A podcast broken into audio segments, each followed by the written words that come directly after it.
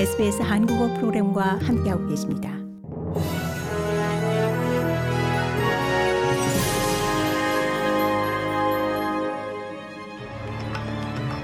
(2022년 12월 3일) 토요일 SBS 뉴스 헤드라인입니다. 한국과 스위스가 카타르 월드컵 16강 진출을 위한 마지막 티켓 두 장을 차지한 나라가 됐습니다. 한국은 강호 포르투갈을 맞아 극적인 역전골을 뽑아내며 H조 2위로 16강행을 결정지었습니다. 같은 조 우루과이는 가나를 상대로 2대 0 승리했지만 골 득실 차로 앞선 한국은 경기 후 우루과이와 가나전이 끝날 때까지 경기장을 떠나지 않고 함께 결과를 기다리다 붉은 악마와 함께 승리를 만끽했습니다. 한국은 브라질과 6일 화요일 오전 6시 16강전을 치르게 됩니다. 또 스위스는 세르비아를 3대 2로 꺾고 주의조 1위 브라질에 이어 2위를 차지했습니다. 브라질은 카메룬에 1대 0으로 패했음에도 불구하고 1위를 지켰습니다. 카메룬과의 골 득실 차이에 앞서 16강에 진출한 스위스는 수요일 오전 포르투갈과 16강전을 치릅니다. 퍼스의 한 쇼핑몰에서 콘크리트 벽돌에 맞아 중태에 빠진 임산부가 결국 병원에 입원한 지 며칠 만에 사망했습니다. 다니에나 밀러 씨 가족은 고인의 삶을 기리기 위해 퍼스 로열 병원에 모여 촛불 집회를 열었습니다. 밀러 씨는 사건 당시 임신 5개월 상태였으며 남편 필립 밀러 씨는 언론의 제보에 상실감과 고통을 호소했습니다. 경찰은 현재 벽돌 공격을 입힌 17세 소년을 극심한 신체적 상해를 입힌 혐의로 기소한 상태이며 추가 살인죄가 적용될지 조사가 진행 중입니다.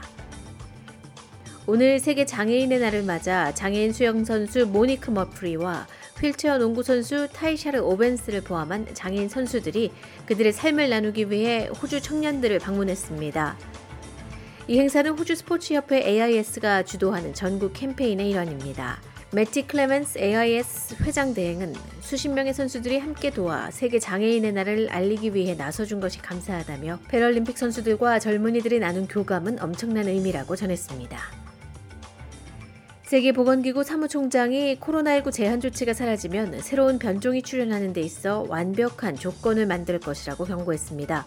코로나 대유행의 정점이 지난 가운데 대부분의 국가들은 지금까지 600만 명 이상의 목숨을 앗아간 이 전염병의 예방을 위해 방역이나 진단검사, 백신 접종 등의 조치를 대부분의 국가들은 지금까지 600만 명 이상의 목숨을 앗아간 이 전염병의 예방을 위해 해왔던 방역이나 진단검사, 백신 접종 등의 조치를 점차 줄여나가고 있습니다. WHO 사무총장은 각 국가들이 더욱 강화된 면역력에도 불구하고 경계를 유지해야 한다고 주장했습니다. 이는 중국에서 코로나19 감염률 증가를 겪고 있는 상황에서 비롯된 우려입니다. 한편 중국의 일부 도시에서 코로나19 조치에 대한 반정부 시위가 거세지면서 코로나19 조치를 완화한다는 중국 정부의 정책 변화가 기대되고 있습니다. 이상이 12월 3일 토요일 SBS 뉴스 헤드라인입니다.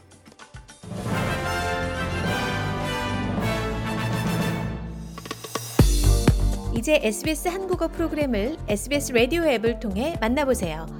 SBS 라디오 앱은 호주 생활을 위한 여러분의 소중한 친구입니다.